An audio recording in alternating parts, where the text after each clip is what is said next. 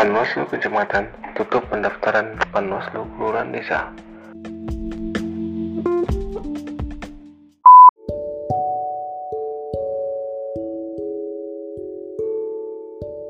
Masa pendaftaran dan penerimaan berkas administrasi Panwaslu Kelurahan Desa atau PKD selama 7 hari yang dimulai dari tanggal 16 sampai dengan 22 Februari 2020 telah selesai dilaksanakan oleh Panwaslu Kecamatan se-Kabupaten Bintan.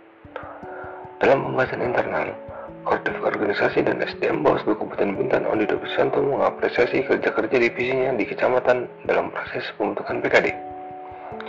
Proses pembentukan PKD harus berpedoman pada prinsip penyelenggara pemilu yaitu mandiri, jujur, adil, berkepastian hukum, tertib, terbuka, proporsional, profesional, akuntabel, efektif, dan efisien. Sebanyak 112 pelamar, laki-laki 78 dan perempuan 34 dari 10 kecamatan telah terdaftar sebagai calon panwaslu kelurahan desa. Nantinya akan dipilih 51 orang sesuai jumlah kelurahan di desa di Kabupaten Bintan.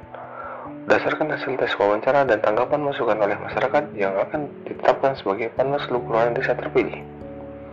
Pada masa pendaftaran dan penerimaan berkas, tahap proses rekaman ini juga dijalankan dengan tahap penelitian dan kelengkapan berkas sekaligus tes wawancara. Hal ini telah sesuai dengan petunjuk teknis pembentukan PKD yang diedarkan oleh Bawaslu Republik Indonesia.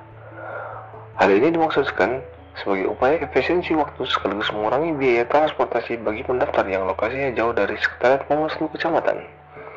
Pada kesempatan yang sama, Koordinator OSDM Bawaslu Kabupaten Bintan juga menyampaikan bahwa berdasarkan data yang dilaporkan oleh Panwaslu Kecamatan, terdapat tujuh kecamatan Terdapat kelurahan, kami ulangi, terdapat tujuh kelurahan desa dari tiga kecamatan yang belum memenuhi jumlah kebutuhan pendaftar.